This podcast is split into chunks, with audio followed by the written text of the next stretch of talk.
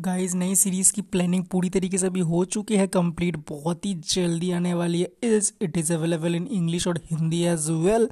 सो yes just थोड़ा सा wait कर लो बहुत जल्द आने वाला है